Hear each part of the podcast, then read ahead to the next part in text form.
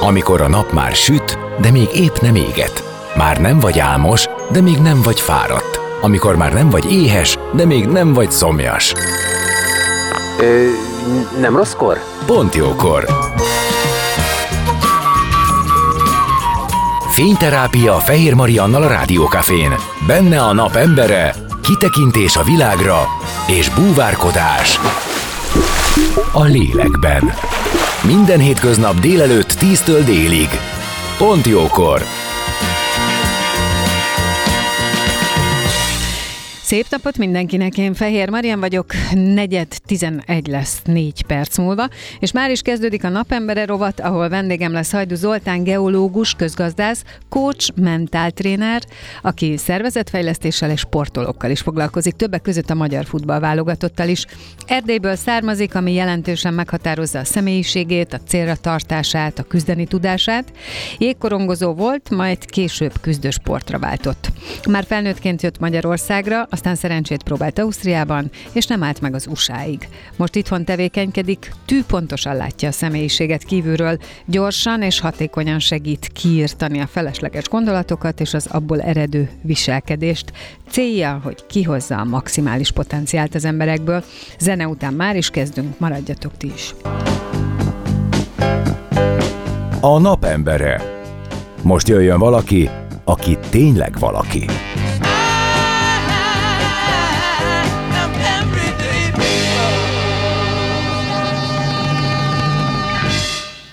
Szép napot mindenkinek, én Fehér Marian vagyok, vendégem pedig Hajdú Zoltán, geológus, közgazdász, végzettségű tréner és coach, sportolókkal foglalkozó mentáltréner, többek között a magyar futballválogatott mentáltrénere is, akit köszöntök. Szia! Üdvözlöm a hallgatókat, szia Marian! Próbáljuk végigvenni a te életedet, illetve azt, ami neked fontos. Amivel rögtön kezdeném, dolgoztál Ausztriában és az USA-ban is, most uh-huh. itt Magyarországon, de egyébként pedig Erdélyből származol. Igen. És életkorod alapján azt gondolom, hogy pont abban az időszakban éltél ott, vagy ahogy így ránézésre, pont abban az időszakban voltál te gyerek, amikor azért egyáltalán nem a simogató körülmények jellemezték az ottani klímát. Hogyan nőttél te föl? Mi az, amit hozol onnan, a gyerekkorodból, és főleg mi az, ami miatt te másoknak tudsz segíteni szerinted? Hát az elsőre, hogy most én rátapintottam, nem voltam erre a kérdésre felkészülve, de nem fogom megkerülni. Jaj, hát akkor Azt üdvözöllek. tanultam. Jó, szép 40 perc lesz, igen. Azt uh, tanultam, hogy többet kell teljesítenem, mint a többieknek. Ugyanis kisebbségi állampolgárként uh-huh. azért volt némi diszkriminációban részünk. Ez adott egy attitűdöt, hogy higgyek a teljesítménybe. Értem, hogy mire gondolsz, sőt, hát szerintem ezt mindenki érti, tehát egy a anya, anyaországtól elcsatolt területen éltél, és annak, akinek és aminek születtél, egyébként a saját hazádban mégsem voltál otthon, vagy Nem. hogy mondjam, az otthonod nem volt a Úgy is hazád. hívtak, hogy hazátlanok. És ezáltal ez mondjuk rajtad volt, mint egy billog, és akkor akkor így éltetek, és ha többet teljesítettél, az jelentett valamit? Igen, az el volt ismerve. Mondjuk legalább. Tehát az el volt ismerve, mondjuk a Csak jégkorong sportákban, ahol én indultam, ott tipikusan késegyre menő harcot folytattunk a Stevával, a Csíkszadé sportkuba játszottam, és annak a fiatal csapatába, és minden egyes mérkőzésre tényleg úgy kellett készülnünk, hogy a bíró ellenünk fúj, stb., és ezt nekünk meg kell oldanunk, mert meg akarjuk oldani a nemzetünk miatt. Tehát egyetlen egy lehetőséged van, ha kiemelkedsz. A kiemelkedéshez pedig mindent meg kell tenned, ami azt jelenti, hogy te sem kényeztetheted saját magad. Tökéletes összefoglaló, nem is tudtam volna így mondani. Miért a jégkorong? Tehát miért volt? Jégkorong az nálunk nemzeti sport. Igen, Tehát a ezt tudom, székelyeknél de az, miért? hát ma is nézd meg a Csiki csapatot, Igen, a igen. Gyergyói csapatot, az, az Erste Ligában, amit produkálnak. Tehát, Ráadásul nekünk egy kicsit olyan, mintha ez valami kiugrási Hát ez lehetőség. egyértelműen kiugrási lehetőség, és az én életem úgy alakult, hogy én nem lettem válogatott sportoló, ez befolyásolt, és akkor később egy másik finomabb sportágot választottam a karatét. Sokkal finomabb. Igen. Mikor kerültél Magyarországra? 93-ba. Tehát már felnőttként. Igen. És miért? Én tényleg egyértelműen szerettem volna valaki lenni, és én úgy, úgy értelmeztem, magam számára úgy fejtettem meg, hogy én nem fogok tudni Romániába úgy boldogulni, hogy én szeretnék, és szerettem volna magyar környezetbe, magyarul meghaladva az állandó kisebbségi kérdést nevelni a gyerekeimet. Ez, ez elég, elég korán kialakult. Ezt Nem én- mondom azt, hogy ez egy követendő példa mások számára, mert hogyha így, ha mindenki eljön, akkor kiürül Erdély, de nekem ez volt a fő motivációm. amikor idejöttél, itt megkaptad azt a fajta befogadást, azt a fajta elismerést, amire vágysz, mert nekem egy kicsit az a tapasztalatom, hogy az ilyen élettörténetű embereknél valami mindig van, ami, tehát hogy itt sem, itt sem az van, ami, amire ő igazán vágyott, mert hogy innen meg ő az erdélyi magyar. Ezt, ezt is tökéletesen látod, erre se voltam felkészülve, valószínűleg ez volt az oka annak, uh-huh. hogy. Hiszen néhány hónap után én, én, én Ausztriába kötöttem ki, ahol lehúztam két évet, és aztán utána később meg az Egyesült Államokba újabb egy évet, és utána megerősödve, és bizonyos anyagi háttérrel rendelkezem, mégis úgy döntöttem, hogy visszaköltözök Magyarországra, pont a magyar anyanyelv miatt. De való igaz, hogy ebbe a kérdésbe így most így belemegyünk, hogy nekünk kettős küzdelmet kell folytatnunk, ahol születtünk, ott egyáltalán azért, hogy elismerjenek. Itt is azért egy picit kívülről jöttek vagyunk, és ez egy bizonyos instabilitás is hoz szerintem még sok sorstársamnak. Aztán az ember kitalálja, hogy hogyan fogja a stabilitást. És ehhez képest Ausztriában vagy Amerikában meg csak egyszerűen külföldi vagy, ezt kész. Igen, Ott egyszerűen csak egy kelet-európai vagy. Igen. Mert hogy ebben szerintem pontosan ez a nehéz, hogy itt van, egy, van valamilyen vágy, valamit fantáziát társítasz hozzá, és aztán mégsem feltétlenül azt kapod. Ezt én nagyon-nagyon sok, és nem csak Erdélyen, hanem bármilyen határon túli magyartól meghallgattam már. Akkor elég sok ilyen ismerősöd van ezek szerint. Persze, és ez az érzés, ez kísér mindenkit. Na most azért ezzel meg egyrészt az ember, ahogy telik az idő, egy picit távolság Persze, persze, csak megtapasztalja. megfigyeli, hogy egyszerűen minden egyes etológiai bármilyen kísérlet azt mutatja, hogy ezt régi ősidőktől hozzuk, hogy a kívülállónak, az intrudernek azért ott meg kell tudni találni, a, vagy, al- vagy alkalmazkodik, vagy felfalják. Tehát, hogy ez tulajdonképpen egy picit így az ember így, ha megérti, akkor rá fog jönni, hogy ha kívülálló vagy, kívülállóként érkezel, akkor más szabályok lesznek rád érvényesek. Anélkül, hogy bármit most így pontosítanánk, vagy külön kitérnénk rá, ha megnézzük az egész világtörténelmet és a, a, az elmúlt 2000 évet, hát iszonyúan szívósak azok a népek, amelyeknek Így van. valahol mindig meg kellett küzdeni, meg Így van. kellett mutatni, és az egyén Így szintjén jártak a is. zsidók, így jártak meg néhányan az örmények, Nagyon. Így jártak Hát a nézd meg, milyen ellenállóak a vándorló népek. Ez egy nagyon fontos, feltehetően az életben Ez maradásért egy küzdőképességet és egy, egyben egy alkalmazkodó, egy más szintű alkalmazkodó képességet is hoz, ami jelenthet bizonyos előnyöket.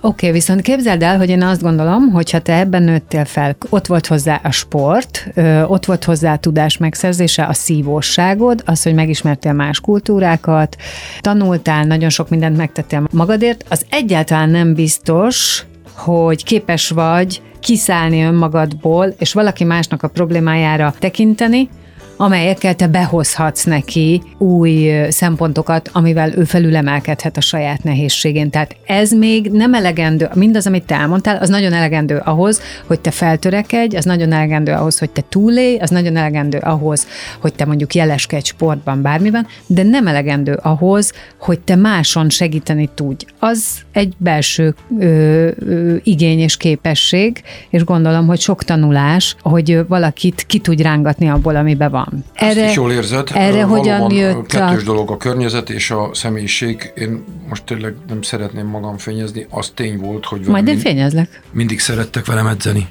Tehát én azt Aha. korán észrevettem, és ez a későbbi, hogy egyszerűen a haverok is vele, szerettek velem edzeni, valahogy tudtam uh-huh. a teljesítményüket ö, fokozni, és ö, rivalizálással, különböző technikákkal, ami bennem volt, és ez így ma, máig megmaradt, tehát ma is megyek egy jó baráttal edzeni, mert úgy alakult a mai nap.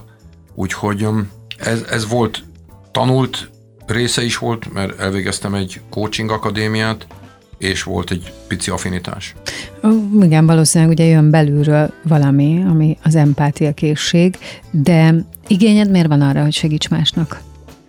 Hát mondhatnám ezt ezzel, hogyha másnak segítesz, lehet, hogy magadon is segítesz. Oké. Okay. Tehát legyünk azért őszinték, minden egyes segítő szakmában benne van azért az önterápia is. Minden szakmában benne De, van. jó, de jó, hogy ezt kimondod. Egyébként én szerintem ezt mindenki tudja, de, de kevesen mondják ezt így ki. Én szeretném, ha minél többen kimondanák, ugyanis, hogyha nincsenek meg azok a sérülések, és nekem volt elég rendesen még így a, a, az eddigiek mellett is, akkor nincs meg az a fogékonyság se, hogy egy más elesett embernek, vagy éppen egy olyan fázisban levő embernek megértsed a, az állapotát. Na most, ha nem Igen. érted meg az állapotát, nem is fog tudni neki segíteni, hogy ő állapotváltoztatást tudjon végrehajtani. Mert ez lenne az egésznek a quintessenciája, hogy megtanítod az embert, vezetőt, sportolót az állapotváltoztatásra. Abszolút, és ez is nagyon jó, amit mondasz, hogy a saját megtörettetésed vihet ebbe az irányba, mert hogy szerintem az egy nagyon nagy önmu- önmunka, amikor gondolsz magadról valamit, és egyszer csak szembe kell nézned azzal, hogy mégsem vagy olyan erős, vagy vagy gyenge vagy, vagy kicsit eltörtél, és kérdés, hogy ebből ki tudsz-e jönni. Akárminek a hatására. Ezt kérlek, próbáljuk meg egyszerűsíteni. Ha minden igaz, a képzéseimen résztvevők is azért vesznek sokszor részt a képzéseimen, mert megpróbálom a filozófikus kategóriákat picit közelebb hozni a valósághoz. Azt gondolom, hogy az előbb, amit felvetettél, abban benne van az, hogyha én a sikert tartom mindig szem előtt, akkor nagyon sok csalódás fog érni. Ha viszont a teljesítményemet tartom szem előtt, amit elég jól tudok irányítani, akkor egyre kevesebb lesz a csalódásom. Tehát minél többet edzek, vagy minél többet készülök, akkor annál növelem a, a szerencsének az esélyét, a szerencsés véletlenek, stb. stb. És ha egy picit leveszem a fókuszom a következményről. Erről egyik földim írt egy nagyon komoly művet, a Barabási Albert László, a képlet. Az uh-huh. egyik fontos ö, törvény a sikertörvények között azt, hogy különítsd el a sikert és a teljesítményt. A siker az egy következménye a teljesítménynek. És ettől szenved sok multi, sok klub, stb., hogy csak a győzni akarunk, legyen meg a növekedés, legyen meg a 20-30 százalék, és nem értik meg, hogy abban milyen sok a véletlen faktor, milyen sok a szerencsefaktor, viszont hogyha csak a teljesítményre figyelek, az, amit be- befolyásolni tudok, akkor sokkal kiszámíthatóbbá válik a pálya, és kényensúlyozottabbá válik az adott szervezet. Tehát erre most te mutattál, hogy a szervezetfejlesztésben, vállalatfejlesztéssel Igen. is foglalkozol a bizniszvilágban, és ott vagy, és mellette a sport világában is. A kettő között, tehát a kettő világnak a kócsolásában, a, a metodikában van hasonlóság? Van, sok. Sok. Tudok néhány példát mondani. Ugye a, a, a sok közös elem onnan fakad, például az egyik elem, amiből fakad, hogy összetévesztjük a teljesítményt a sikerre. Uh-huh, amit most Tehát elmondtál. mint a sportban, mint a vállalatokban, csak a sikert, csak a, az eredményeket hajszolják, és nem fordítanak akkora hangsúlyt, mind amekkorát én fektetek, meg még néhány általam ismert szakember a teljesítmény növelése. Tehát, hogyha teljesítményt nö- növelek valakiben, majd megnézzük, hogy mi lesz annak a siker következménye. A, ugye a kapufa is nagyon sokszor befele vagy kifele pattanhat a labda.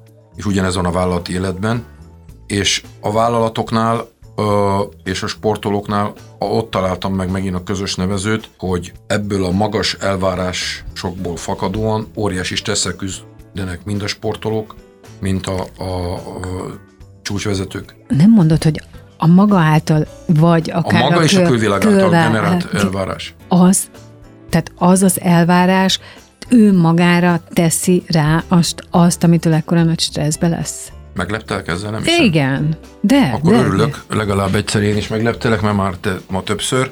Igen, tényleg. De azt gondolom, hogy igen, két Hát, de elvárásnak kell nyilván, hogyha jobban belegondolok, akkor tehát mindent magunknak csinálunk, de, de azért azt gondolom, tudod, amikor szervezetekről, meg vállalatokról, és azoknak az élen lévő emberekről beszélünk, akkor ugye már csak azért is, mert már elért valamit, gondoljuk, hogy tudatos. Jóval tudatosabb, mint ezt az átlagember gondolná.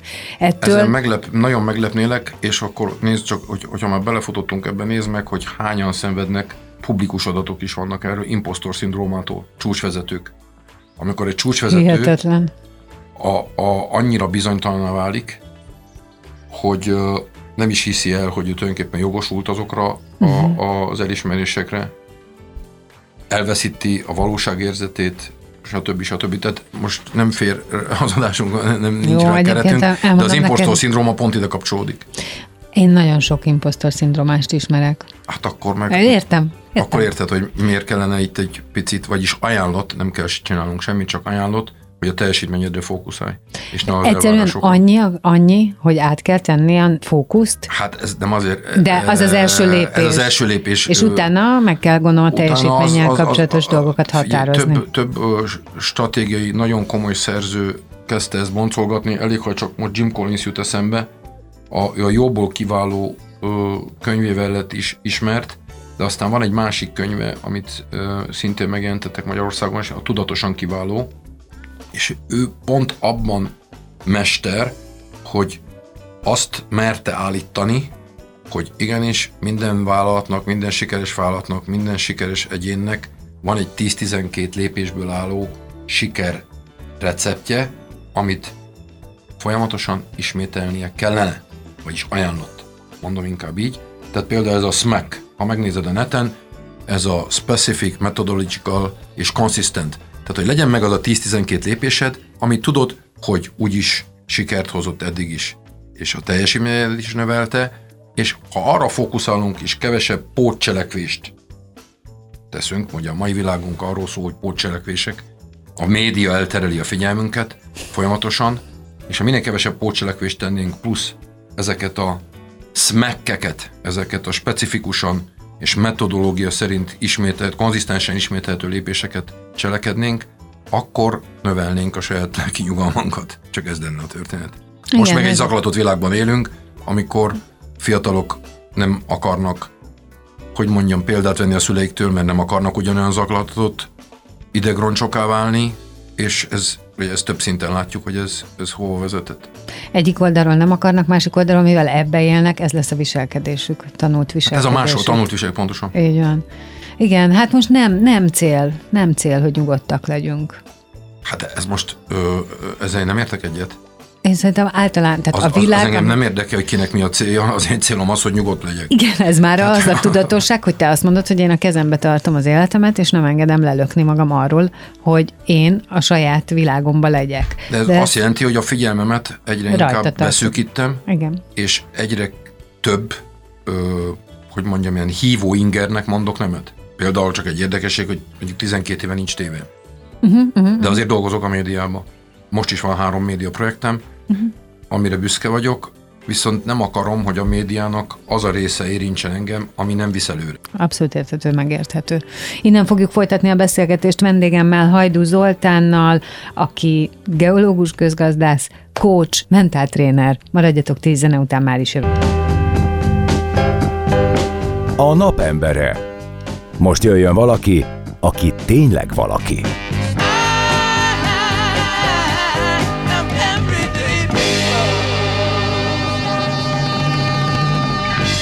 Folytatjuk a beszélgetést, vendégem továbbra is Hajdú Zoltán, geológus, közgazdász, tréner és coach, aki ugye szervezetfejlesztésben és sportban dolgozik mentál trénerként, uh-huh. coachként, és mondtam, hogy ugye többek között a magyar válogatottnak is a mentál trénere vagy, tehát a sportolókkal is, illetve a sportolók motivációval, a teljesítményfokozással, és egyáltalán, hogy egy csapat hogyan áll össze, ezzel is foglalkozol, de hogy ez rímel nagyon a szervezetfejlesztésre is.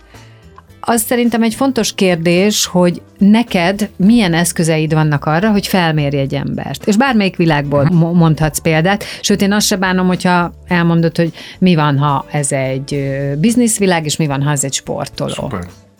Az első, amit próbálok, egy strukturált nézőpontot adni a kócsolt, mondjuk sportolónak. Mert dolgozok szerencsére vívóval, öttusázóval, uh-huh. ö, dolgoztam korábban vízilabdással, jégkorongozókkal, és amit egy strukturált képet ar, adni arról, hogy ő most hol tart. Ez használom a viselkedési vagy pszichológiai teszteket. Kettőt használok. Használom a DISZ-tesztet, ami egy Világos. kommunikációs teszt. Nagyon sokan már ismerik, de azt gondolom, hogy mindenkinek, nem, csak ajánlani tudom, hogy legyen egy első blik, amikor úgy meglátja, hogy körülbelül milyen dinamikák érvényesülnek az ő kommunikációjában. Bocsánat, Ami- ezt hogy megkérdezhetem, ez a disz, ez ami a személyiséget, ez, ez, kommunikációs, tehát ez Igen. egy szinttel úgymond ez az, ami piros, Ö, sárga. ö, Így van, piros, sárga a domináns, a influential, vagy ismerkedős, a stabilizáló, és a kompetens mozaik ö, szavakból áll össze a disk, hogy könnyen megérzhető legyen. Egy mélyebb teszt, amit használok szintén arra, hogy az adott sportoló vagy vezető rá tudjon tekinteni a saját kiindulási pontjára, a mentális állóképesség teszt. Tehát ezt egy angliai licensz alapján szereztük be, Mental Toughness koeficiens, MTQ. Most ez megmutatja azt a nyolc faktort, ami alapján feltételezhető, hogy hol fogom elveszteni a nyugalmamat. Tehát milyen kritikus hmm. helyzetekben, mikor fogom elveszíteni a nyugalmamat. És arra, ugye miután kaptam egy, egy, egy, egy rálátást, kidolgozunk stratégiákat. Egész konkrétan milyen gyakorlatokat érdemes végezni arra, hogyha valaki mondjuk túlingerlékeny, vagy milyen gyakorlatokat végezzen akkor, hogyha nem elég kitartó. Nagyon gyorsan elmondom ezt a nyolc skálát, mert Hogyne, látom, hogyne. hogy ez érdekel. Tehát a nyolc skála az úgy néz ki, hogy az érzelmi kontrollom hogy néz ki, a helyzeti kontrollom milyen, mennyire vagyok célorientált, általam befolyásolható teljesítmény célokról beszélünk, ugye amit az előbb már kifejtettünk, mennyire vagyok kitartó, tehát mennyire megyek végig egy adott ö, eredményen. Megnézzük a magabiztosságot, tehát a magabiztosságot megnézzük, hogy a képességeimben mennyire vagyok biztos, és büszke, és arra tudok hagyatkozni, vagy az interpersonális képességeimben. Tehát, hogy meg tudok győzni embereket, és hiszek a csapatban, aki mögöttem áll. Ez két különböző dolog. Ez nekem is egy óriási újdonság volt, amikor ezt három évvel ezelőtt ö, elsajátítottuk ennek a metódusát, és a következő, ami talán mindennek a, a, az eleje, a bátorság. Tehát az, hogy én merek vállalni kockázatot, van bennem kezdeményezőkészség, vagy nincs. Pont. Ezt le lehet mérni. És akkor megvan arra, hogy milyen protokollal lehet valakinek fejleszteni, megmondom őszintén, ez nem lesz két alkalom, tehát ez egy hosszabb uh-huh, távú uh-huh. munka, és ide tartozik még a nyolcadikként az, hogy milyen a tanulási orientációm, magyarul, ha egy hibát elkövettem, mondjuk sportolóként kihagyok egy 11-est, akkor megsemmisül a személyiségem, és az identitásom részévé válik, vagy tanulok belőle, és úgy értelmezem, mint a viselkedésemnek egy rossz megnyilvánulását, például ahogy tette ezt a Harry Kane. Konkrétan meg lehet nézni, ő ezt is nyilatkozta, hogy életem végig fogok erre a kihagyott büntetőre emlékezni, amikor a franciák ellen nem rúgta be a 11-et, viszont, és itt van a lényeg, emberként ez nem fog engem definiálni. Uh-huh. Tehát nem enged, és az látszik, hogy ezt valakivel sikerült elsátítania, mert ez a kulcs. Tehát az, hogy én döntöm el, hogy mi definiál engem, és mi nem. És egy ilyen hibát elkövetek, hadd ne definiáljon az, amikor én lőttem mellette még a Premier League-ben mondjuk 140 gólt. Hát szinte halálos lehet, hogyha ez definiál. De sok embernél nézd meg, Na amikor persze, azt mondja, megtörténik. hogy buta vagyok, Ebbe ügyetlen vagyok, igen. én mindig kihagyom az ilyen dolgokat, ugyanúgy vezetőknél, tehát a, a, amikor a nyelvi eszköztárhoz is nyúlunk egy adott pillanatban, azt gondolom, hogy a látlelet után, tehát amit tesztekkel sikerült eddig nekem a legjobban ö, biztosítani az ügyfeleimnek, megbízóimnak, utána jön a story, a sztori kidolgozása, hogy milyen sztorit akarsz ebből kidolgozni, tulajdonképpen mivé akarsz válni. Tök okay, de ez a kérdés. Először... Vagy bocsánat, tök nehéz ez a kérdés, egyszerű, de nehéz megválaszolni, hogy mivé akarsz válni. De akkor jól értem, hogy a tesztek után én megkapom magamról, hogy én mi vagyok. Igen. Ugye, mint ahogy ez a diszteszt, én ezt A, a diszkel is be tudom lőni, a, a, főleg a kommunikációs erősségeidet. Hogy szeretsz határozottan, egyértelműen kommunikálni, vagy szeretsz inkább lazábban, egy baráti csevej mellett, kedélyesebben, vagy például nem szeretsz annyira kommunikálni, mert introvertáltabb vagy, és elvontabb gondolatokat szeretsz megfogalmazni, mert egyáltalán megszólalnál, vagy a negyedik, amikor csak a szakmai dolgokról akarsz kommunikálni. Tehát strikt, és tudod, ez az Excel kocka típusú, és ebben mindegyiknek megvan az előnye. Tehát ennek ez a lényege. Na ez egy fontos kérdés, hogy ugye tudunk, én akkor hozom a sajátomat, én piros-sárga vagyok. Oké. Okay. De tehát egy kérdés az, hogy mit szeretnék én elérni, és én megfogalmazom neked, hogy mit szeretnék elérni. A tesztek alapján te meg tudod nekem azt mondani, hogy ez bennem van-e, vagy nem kérdés, mindenkiben benne van, csak lehet, hogy a tesztek alapján más utak vezetnek ahhoz, hogy én azt elérjem. És abba tud teszt segíteni. az csak az első lépés ahhoz, hogy egy struktúrált, hogy szét tudjuk szálazni a dolgokat. Azért én egy ember sorsánál, hogy mondjam, nem, nem, nem, nem egy online tesztet használnék verdiktként, Igen, hanem azt szoktam ilyenkor használni, hogy na gyere nézzünk, kezdjünk példákat keresni, hogy a te életedben ez hogy nyilvánult meg, a te életedben mondjuk a piros domináns kommunikáció hogy nyilvánult meg.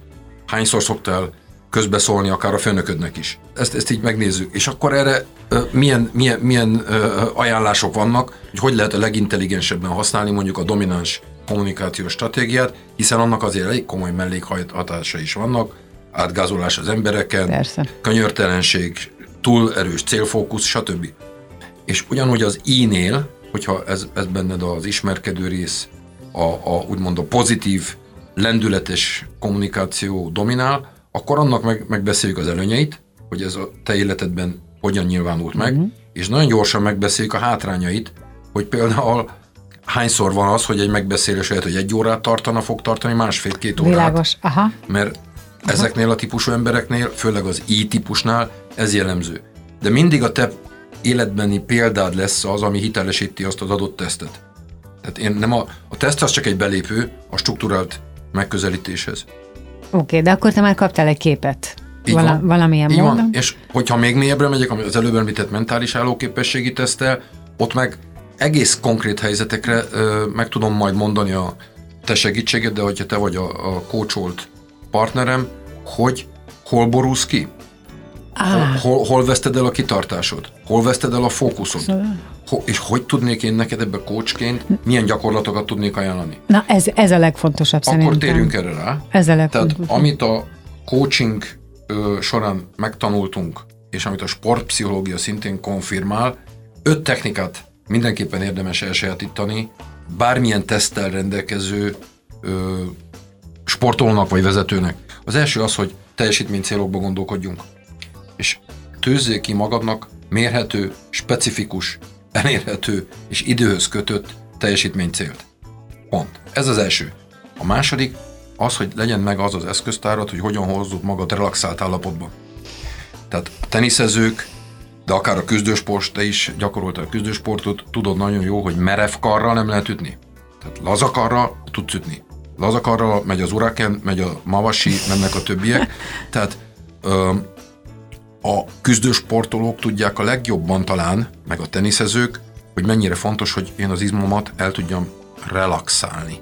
Ugye? Tehát ez megvannak megint a technikák. Milyen meditációs, relaxációs technikákat használsz, egész konkrétumokat tudok mondani, mint az autogén training, vagy a Jakobson féle relaxációs technika, ami egy paradox, mert izomfeszítést és relaxációt használ párhuzamosan, de ez megint nem lenne elég az adásunk, úgyhogy akkor tovább megyek. A harmadik, ami nagyon fontos, amit meg kell tanulni, hogyha az ember ebbe a teljesítménynövelési szakmába akar valamit elérni, vagy az önmaga teljesítményét szeretné, az a koncentrációs gyakorlatok. Tehát hogyan tudom a tudatomat egy külső tárgyra fókuszáltan húzamosabb ideig fenntartani. Lehet, hogy ti is végeztetek annak idején gyertyaláng gyakorlatot, egy adott pontot vizualizálni, és azon tartani a próbált ki, egy-két perc már eléggé megterhelő tud lenni.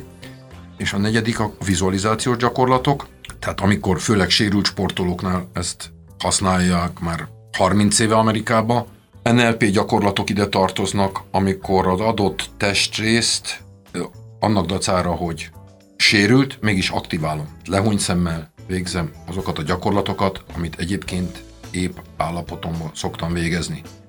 És a legutoljára hagytam, de talán nem véletlenül, mint technika, ami az egész ö, ö, úgymond létünket át kellene szője, amikor egy sportoló vagy vezetővel dolgozok, az a belső párbeszéd. Tehát, hogy lebeszélem magam valamiről, vagy rábeszélem magam valamire. És akkor itt jönnek az előbb említett negatív vagyok üzenetek, hogy buta vagyok, hiba, ö, állandóan hibázok, ez nekem sosem jön össze, mert az én sorsom ilyen, stb. Vagy elkezdek egy proaktív nyelvezetet elsajátítani, amivel tudom magamat aktivizálni, és a környezetemet. Tehát nem lerombolom.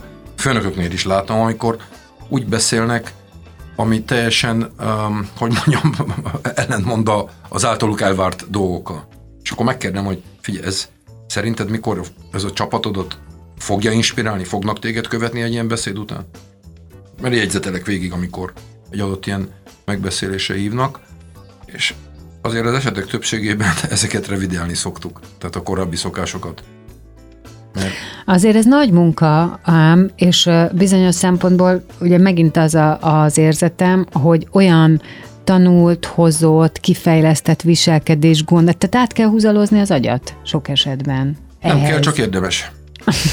Tehát ez az, azért érdemes, hogyha azt mondod, most például fel- felteszel magadnak egy kérdést, hogy most körülbelül te a potenciálod, maximális potenciálodhoz képest hol tartasz. Uh-huh.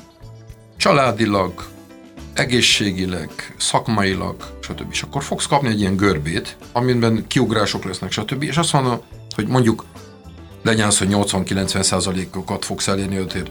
Biztos, hogyha velem együtt dolgoznál, megkérdeznek, hogy melyik területen szeretnél 100 százalékot elérni. És akkor tudod, hogy milyen nehéz oda jutni a 80-ról 100-ra? Hogy O-. Ott a legnehezebb. Amikor már Hogy nem. elértél egy szintet, amikor már egy országosan ismert műsorvezető vagy, és a többi, stb. És akkor utána még egy szintet ugrani, ott, ott kezdődnek az igazán nehéz feladatok, de hát ugye ott, ahogy mondják a a közhelyes dolgot, a csúcson elég kevesen vannak. Szóval magányos a, a csúcson az élet, de viszont vidámabb. Az, amiket te most elmondtál, gyakorlatokat, amiket végigvettünk, ez ilyen nagyon racionális, nem is tükröződik semmilyen érzelem rajtad, ahogy te erről beszéltél. Sajnálom, mert azért lelkesít.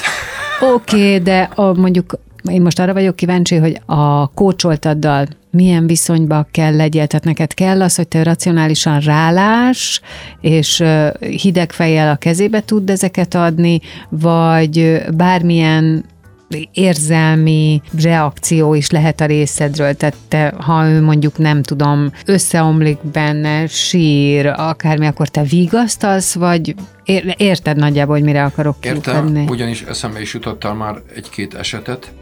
Itt minden segítő szakmával foglalkozó pszichológusnak, kócsnak az egyik alap, ö, hogy mondja, felhívás, amit megkap a, az oktatóitól, hogy ne menjen bele az emberi játszmákba. Na, mert hogy ugye A- igen, ezek A játszanak. játszma háromszög, hogyha csak így nagyon gyorsan átismételjük, hogy az áll egy üldözőből, áll egy áldozatból, vagy áll azért háromszög a megmentőből. Én úgy hívom, hogy tettes. Meg, igen. megmentő áldozat tettes, és senki nem tud egy És bizonyos időn túl benne maradni a, a saját szerepében. kollégának a megmentő szerepét kell legjobban úgymond korlátoznunk, hogy nehogy oda jussunk. Uh-huh. hogy a nagy érzelmi azonosulás mellett átveszünk egy olyan szerepet, ami csak szintén egy játszma lenne, és nem tesz jót a, a kócsoltnak. Mert akkor te vagy a megmentő, bekerül az áldozat Persze. szerepbe. És sosem lesz autonóm. Egyik oldalon, egy másik oldalon meg előbb-utóbb valaki tettessé válik. a háromszög az ez. több- De ez már egy- ez már egy másik ügy, igen? igen. Igen? Tehát rövid válasz a, a te kérdésedre, Határok. hogy határokat tudni kell tartani.